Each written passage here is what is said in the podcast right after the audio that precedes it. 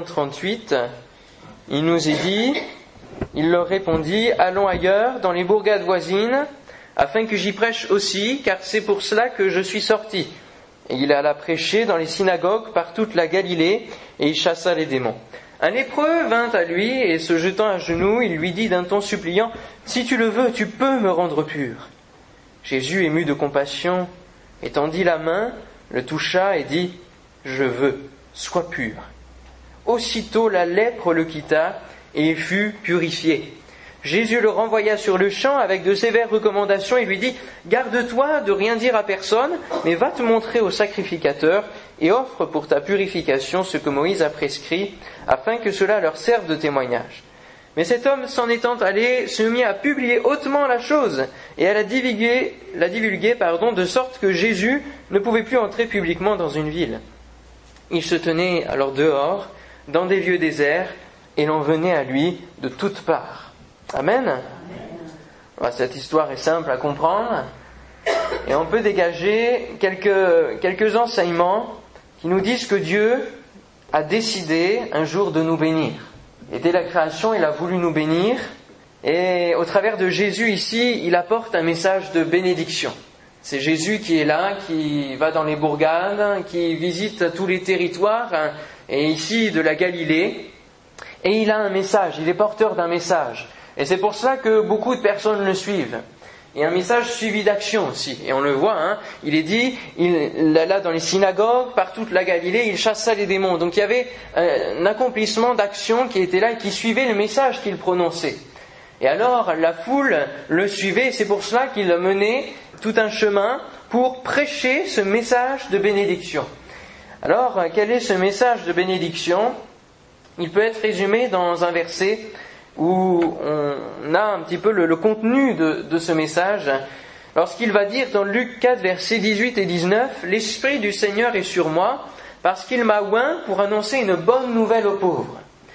Il m'a envoyé pour guérir ceux qui ont le cœur brisé, pour proclamer aux captifs la délivrance et aux aveugles le recouvrement de la vue, pour renvoyer libres les opprimés, pour publier une année de grâce du Seigneur.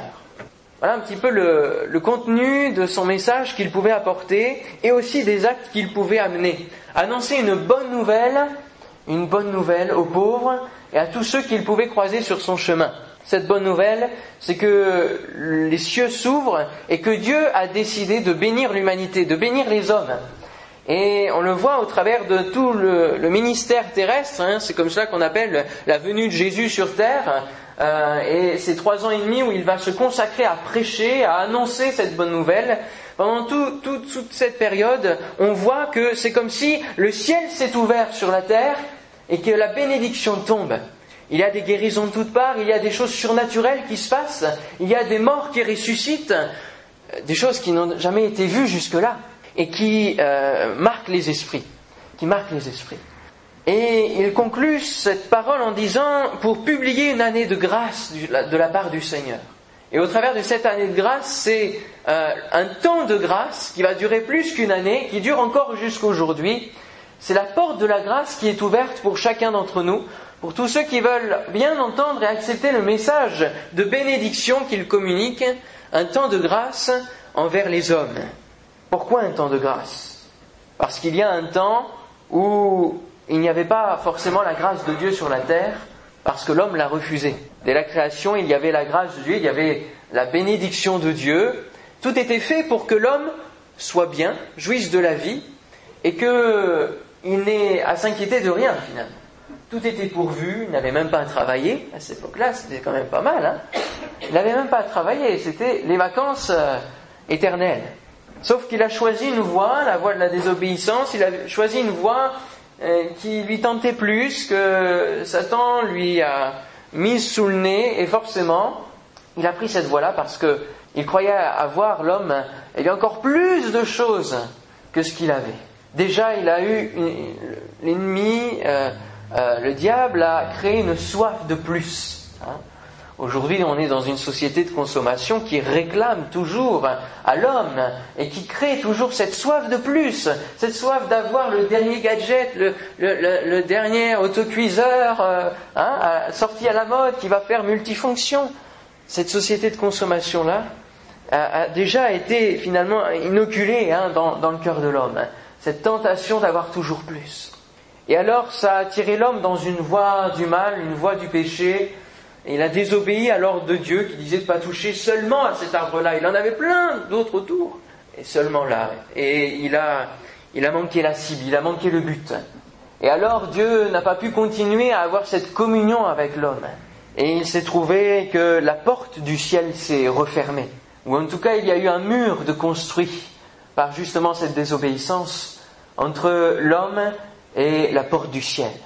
Et alors, depuis là, Dieu a mis en place des moyens pour que les hommes puissent se racheter, puissent demander pardon au travers de sacrifices, au travers de sacrifices d'animaux, d'autels, d'offrandes à Dieu.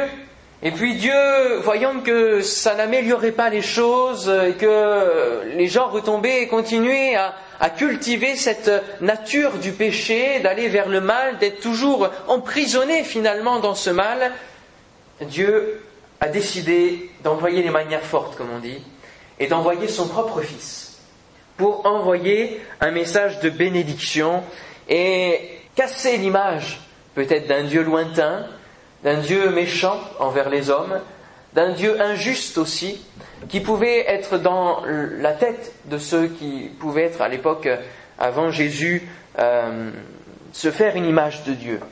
Et il veut casser cette image-là. Et c'est pour cela qu'il va envoyer son fils et envoyer un message de bénédiction. La bénédiction, si on décompose le mot, ça veut dire dire du bien. Hein. Diction, bénir, dire du bien dans la parole. Ça, c'est le message. Et puis, il y a aussi la bénédiction qui est un, fruit matériel. Finalement, une bénédiction dans, le corps, dans, dans, le matériel. Et Jésus a donc, au travers de, ce message de bénédiction, a inauguré un temps de grâce. Un temps de grâce de la part de Dieu pour les hommes. Dieu est un Dieu de bénédiction. Et il l'a toujours été. Il est un Dieu aimant. Amen. Envers chacun de nous.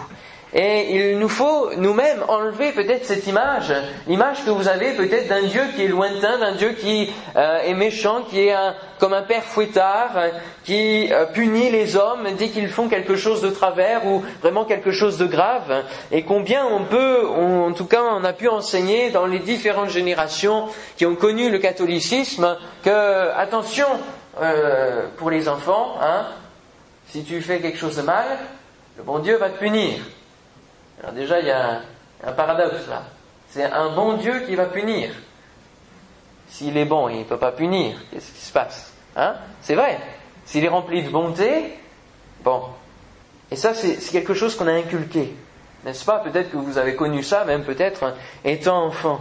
Et Jésus veut et amène ce message de bénédiction qui est différent de tout ce que l'homme a pu entendre. Par rapport au, mauvaises nouvelles que vous pouvez entendre chaque jour à la télé, on entend encore, et des messages bien spéciaux, des disparitions d'avions, encore la deuxième cette fois-ci, qu'est-ce qui se passe? Ils ont atterri où? On ne sait pas.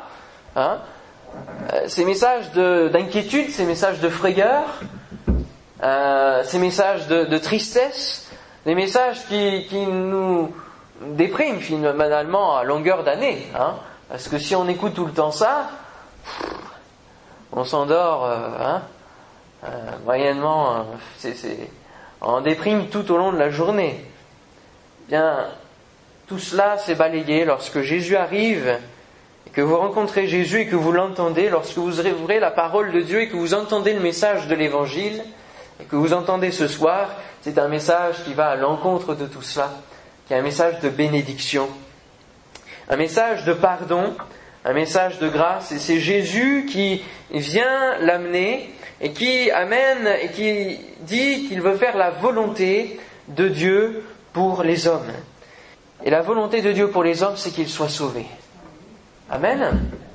La volonté de Dieu, c'est ce qu'on peut lire dans, dans, la Bible. La volonté de Dieu, c'est que tous les hommes soient sauvés, que tous les hommes échappent à la perdition éternelle, à la conséquence du mauvais choix qu'il a fait d'aller dans le péché, d'aller vers le mal. Ça, c'est euh, la volonté de Dieu de sauver les hommes qu'ils obtiennent à l'heure où la mort arrive la vie éternelle. C'est ça le message de bénédiction qu'il amène. C'est une, nouvelle possibilité d'aller au ciel. Et avec le message de bénédiction, il y a le messager de bénédiction. Et ce n'est pas n'importe qui. Hein, souvent, on considère une parole, mais on ne considère pas forcément celui qui la donne. Hein. des fois, peu importe. Mais là, c'est très très important. Parce que c'est Jésus qui amène cette bénédiction. C'est le Fils de Dieu même qui l'amène. Et on le voit au verset 41 du passage qu'on a lu ensemble. Jésus, ému de compassion, étendit la main, le toucha et dit, Je le veux, sois pur. Je le veux, sois pur. Parfois, on, on ne veut plus rien dans la vie. On arrive à considérer notre vie, on fait un bilan et on se dit à quoi bon vivre? Et on le voit au travers des statistiques de suicide qu'il y a dans notre pays, que c'est une réalité. Beaucoup se posent des questions par rapport à la vie et par rapport à ce qu'il y a après la vie. Par rapport au pourquoi. Pourquoi on vit Quel est l'objectif sur cette terre? C'est vrai, ce sont des questions qu'on appelle existentielles. Pourquoi vit-on? Ça, c'est l'homme qui se pose cette question-là. Et parfois, on ne veut plus rien de la vie. On n'a plus d'aspiration, on n'a plus de désir. On est déçu par, tout ce qu'on a pu vivre, par tous les projets qui ont échoué, euh, par les efforts qu'on a faits et qui n'obtiennent aucune récompense, aucune reconnaissance, par le fait qu'on se rend compte que même les amitiés les plus fortes, un jour, peuvent se dégringoler en un instant. Il n'y a plus rien qui nous retient et il n'y a pas d'objectif, pas de repère, pas de finalité. Et on se retrouve le cœur vide, on se retrouve dans un mal-être perpétuel. Et ça, c'est des choses qui peuvent nous arriver qui nous arrive tous à un moment donné de notre vie où on sent ce mal-être qu'il a. Et moi, c'était quelque chose qui, me pesait souvent sur ma vie. Avant de connaître Dieu, même si j'ai grandi dans une famille chrétienne, c'est pas pour ça que j'étais chrétien, et j'avais ce mal-être-là finalement. Je connaissais Dieu de nom, par l'intelligence, mais mon cœur, il était, était vide. Il était vide, il était, j'étais mal. J'étais mal dans ma peau, comme on dit. Et ça, c'est une réalité que chacun on peut vivre quand on ne connaît pas Dieu, ou qu'on croit le connaître, mais on ne vit rien avec lui finalement. Alors que Dieu, lui, il veut être notre ami, il veut être notre Père, il veut être quelqu'un de proche de nous. Et souvent, dans les cas où on est en mal-être, eh bien la solution, pour beaucoup, c'est de mettre fin à ces jours. Mais la solution que Jésus propose, c'est d'aller chercher Dieu.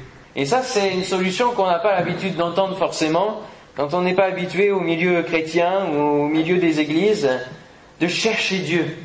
Et il est dit dans la parole de Dieu que celui qui cherche trouve. C'est bien, parce que des fois on peut chercher des choses, puis on ne les retrouve pas. Hein. Alors que Dieu promet que si on cherche Dieu, eh bien on le trouve.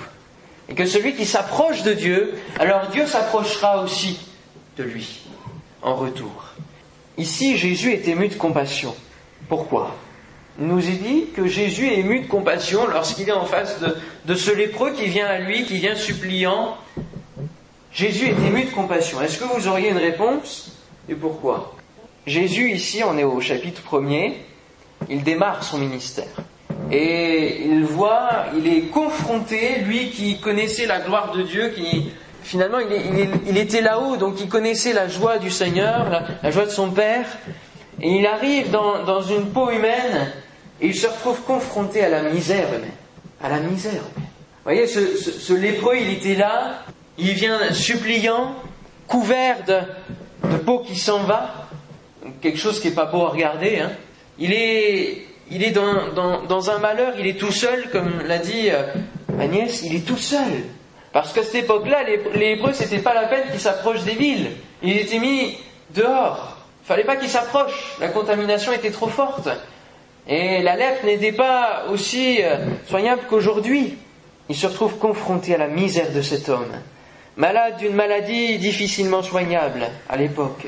La lèpre, un homme seul dans son malheur, un homme sans objectif dans sa vie, et rien qui ne puisse l'égayer, rien qui puisse donner une poussière d'espoir dans sa vie.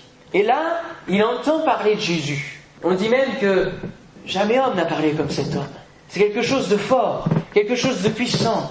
Et il y a des dizaines et des dizaines de personnes qui commencent à affluer qui commencent à le suivre parce que même son discours est suivi d'actes. Et Jésus et Dieu, en regardant le monde et en regardant chacun d'entre nous, Dieu a été ému de compassion, n'a pas pu rester insensible à notre misère. Vivant sans Dieu, nous nous sommes vautrés dans les plaisirs de ce monde, ou en tout cas nous y avons goûté, percutés par les malheurs de la vie qui nous arrivent, qui peuvent être la maladie, qui peuvent être le handicap, qui peuvent être les malheurs de la société, qui sont le chômage, qui peuvent être la séparation, qui peuvent être le divorce, combien on, peut en voir aujourd'hui, les conflits, les guerres, tout cela peut nous atteindre et nous entraîne dans, dans la misère de l'humanité. Mais il y a un verset qui rappelle ce message de bénédiction et qui rappelle qui porte ce message de bénédiction. C'est celui qui dit que Dieu a tant aimé le monde qu'il a donné son Fils unique, afin que quiconque croit en lui ne périsse pas, mais qu'il puisse avoir la vie éternelle. Amen.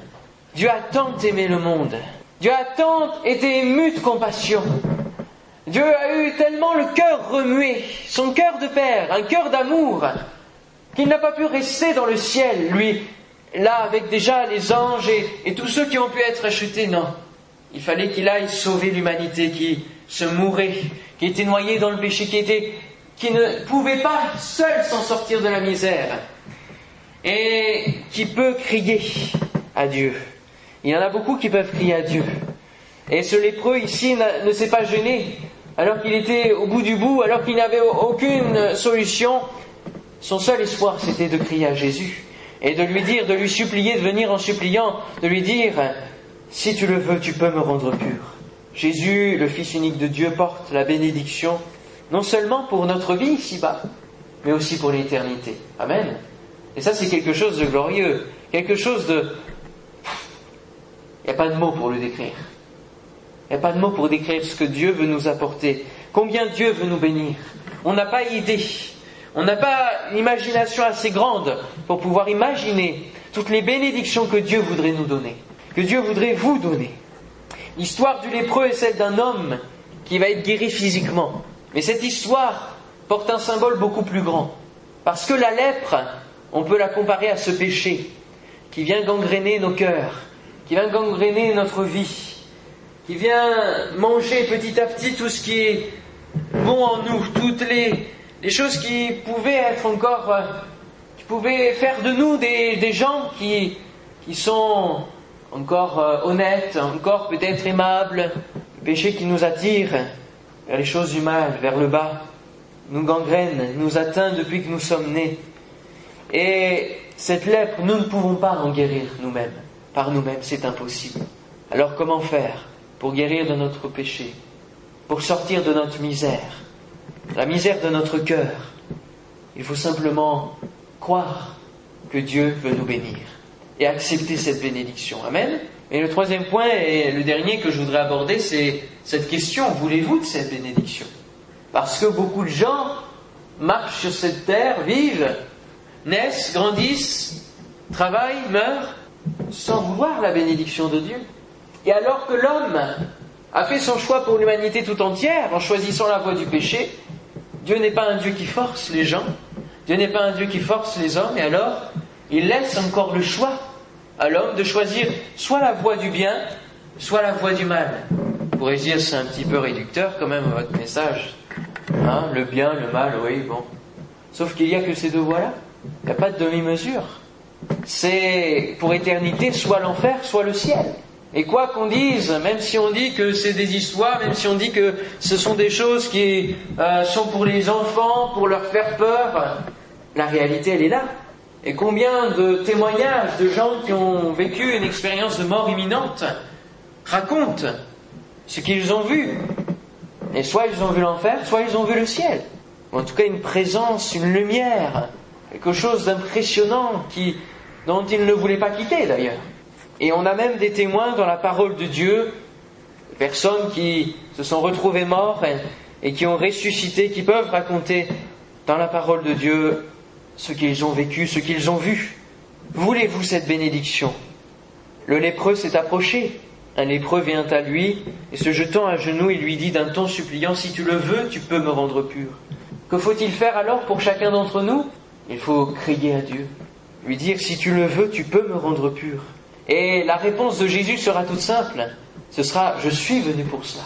Je suis venu pour te purifier, je suis venu pour te laver, je suis venu pour te libérer, libérer les opprimés, libérer ceux qui sont enchaînés, emprisonnés par leur, mal-être, par leur maladie, par euh, euh, leur chaîne de ténèbres. Certains touchent à des choses de l'occultisme qui les emprisonnent. Ils ne savent pas dans quoi ils vont.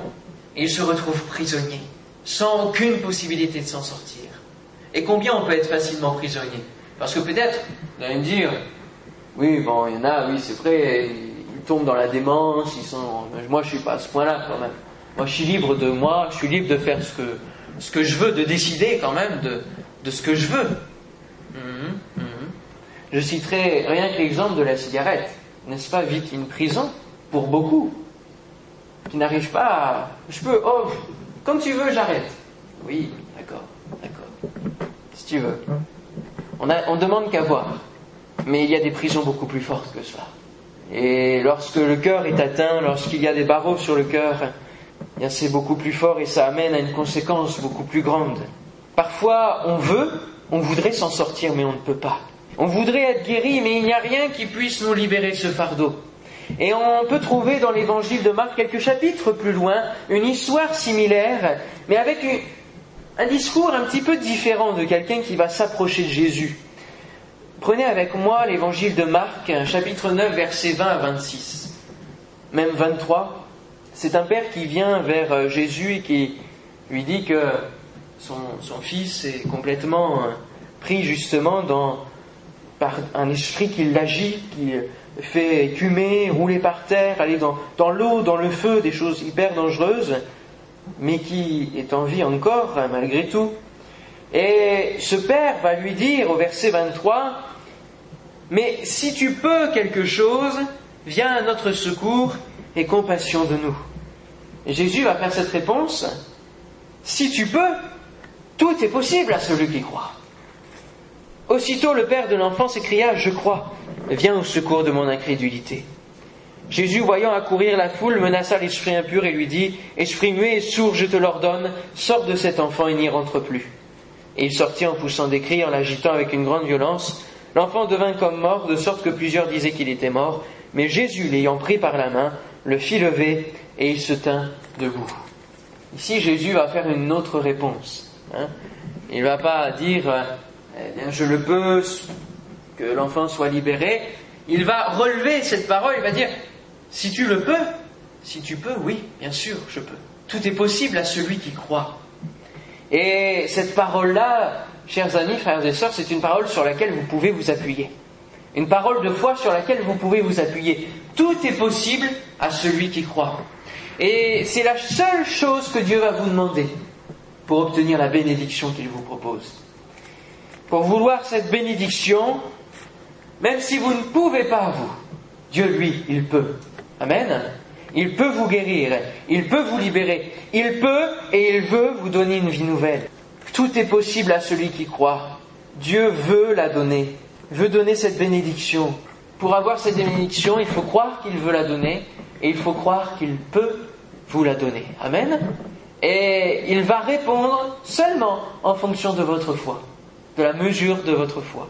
C'est ce qui rejaillit dans la parole de Dieu, c'est la foi, la foi des hommes vis-à-vis de Dieu. Et ce qu'il attend, c'est la foi. Il y a une liste dans, dans la Bible que l'on appelle les héros de la foi. Et ce sont des hommes comme vous et moi qui ont un jour, et dans leur vie, fait preuve de foi pour accomplir ce que Dieu avait promis et pour accomplir la, bénédiction que Dieu avait déposée sur leur vie. Et alors, on a un témoignage de, de ce qu'ils ont vécu, des choses extraordinaires. Un homme qui a eu un enfant, bien plus que tous ceux qui pourraient en avoir ici. Hein. Euh, d'autres qui ont, qui ont vaincu des peuples à eux seuls.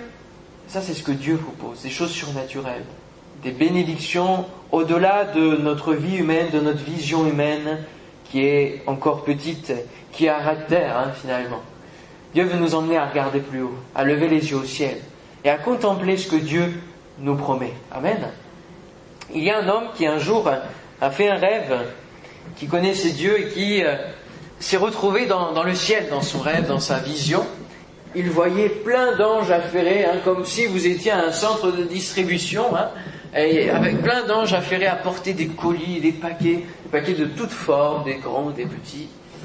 Et un ange euh, faisait la, visite guidée en quelque sorte de, de cet endroit-là, lumineux, etc.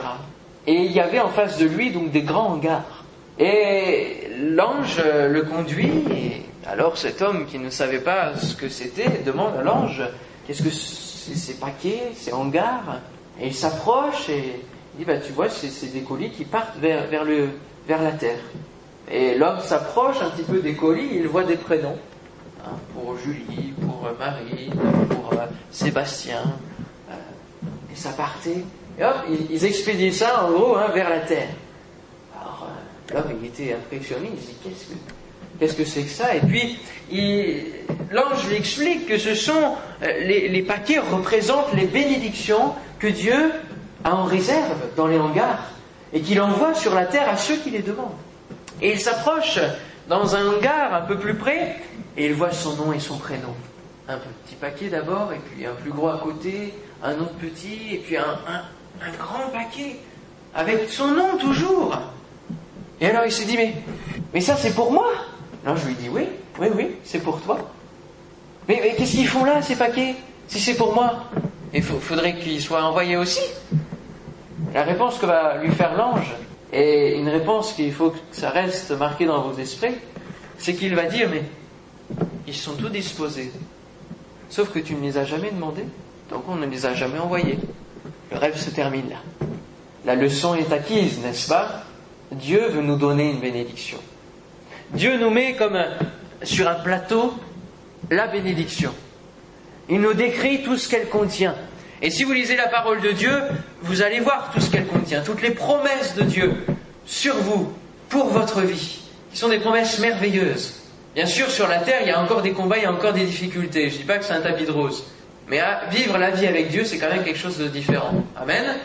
Hein, pour ceux qui la vivent, je crois que traverser une épreuve avec Dieu dans sa vie, on arrive à la traverser. Sauf que souvent, quand on est sans Dieu, on la traverse pas. On est noyé par elle. On est submergé par l'épreuve. Dieu nous met sur un plateau d'argent la bénédiction. À nous de choisir. À vous de choisir. Si vous, si vous voulez cette, cette bénédiction, il vous suffit de croire et de vous remettre entre les mains de Dieu. Le lépreux, lui, a voulu la bénédiction et il l'a reçue. Sa vie a été complètement changée. Il a été purifié de sa lèpre et il a pu reprendre une vie nouvelle et commencer à faire quoi? À publier, malgré les injonctions de Jésus, parce que Jésus savait très bien l'effet que ça allait faire et qu'il ne pouvait pas, du coup, prêcher dans les villes, aller dans les villes. Son objectif, il a commencé à publier, à divulguer, de sorte que Jésus ne pouvait plus entrer publiquement dans une ville. Ça a fait un effet euh, comme une traînée de poudre, hein, comme on dit, parce que c'est une bonne nouvelle. Parce que les bonnes nouvelles, ça ne court pas les rues. Et parce que cette bonne nouvelle-là, c'est une nouvelle qui est assurée. Elle vient de Dieu. Elle est sûre, elle est certaine. Et comme dit une parole aussi, si il y a une promesse de Dieu que vous avez reçue, peut-être qu'elle tarde, attendez-la, parce que Dieu va la mettre en place et en pratique au moment le meilleur pour chacun de vous. La bénédiction de Dieu était si bonne que la nouvelle se répandait. Alors pour accepter la bénédiction, il faut accepter le message de bénédiction et accepter le messager dans votre vie, Jésus-Christ. Le message de l'Évangile, c'est Dieu qui s'est fait homme pour nous comprendre, pour se mettre au niveau de notre misère et par sa force nous en sortir, en mourant sur la croix d'abord pour prendre nos péchés et en ressuscitant ensuite pour nous donner une nouvelle vie en lui. Amen. Alléluia. Le lépreux, quand il s'est approché de Jésus, il n'a pas dit c'est ta faute si je suis lépreux, c'est ta faute si je suis comme ça, si je suis dans cette misère-là. Il n'a pas levé le poing contre Jésus, il est arrivé dans une attitude d'humilité. Qu'est-ce qu'il a fait? Il s'est mis à genoux et il a reconnu qu'il ne pouvait plus rien à sa situation.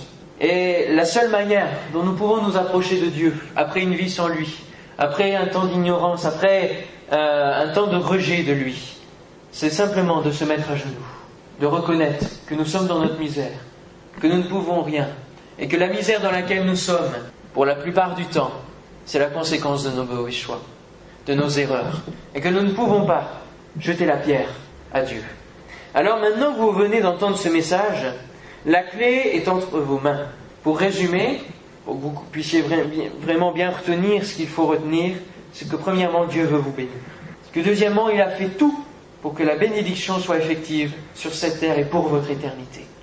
Troisièmement, c'est que le choix maintenant vous appartient de la recevoir, d'être changé, de suivre Dieu toute votre vie, ou alors de continuer à vivre sans lui. C'est une possibilité. Et quatrièmement, c'est que Dieu n'attend plus que vous reconnaissiez votre lèpre, votre état de péché, et que vous manifestiez la foi en lui, pour croire qu'il peut vous changer, vous transformer entièrement. Amen.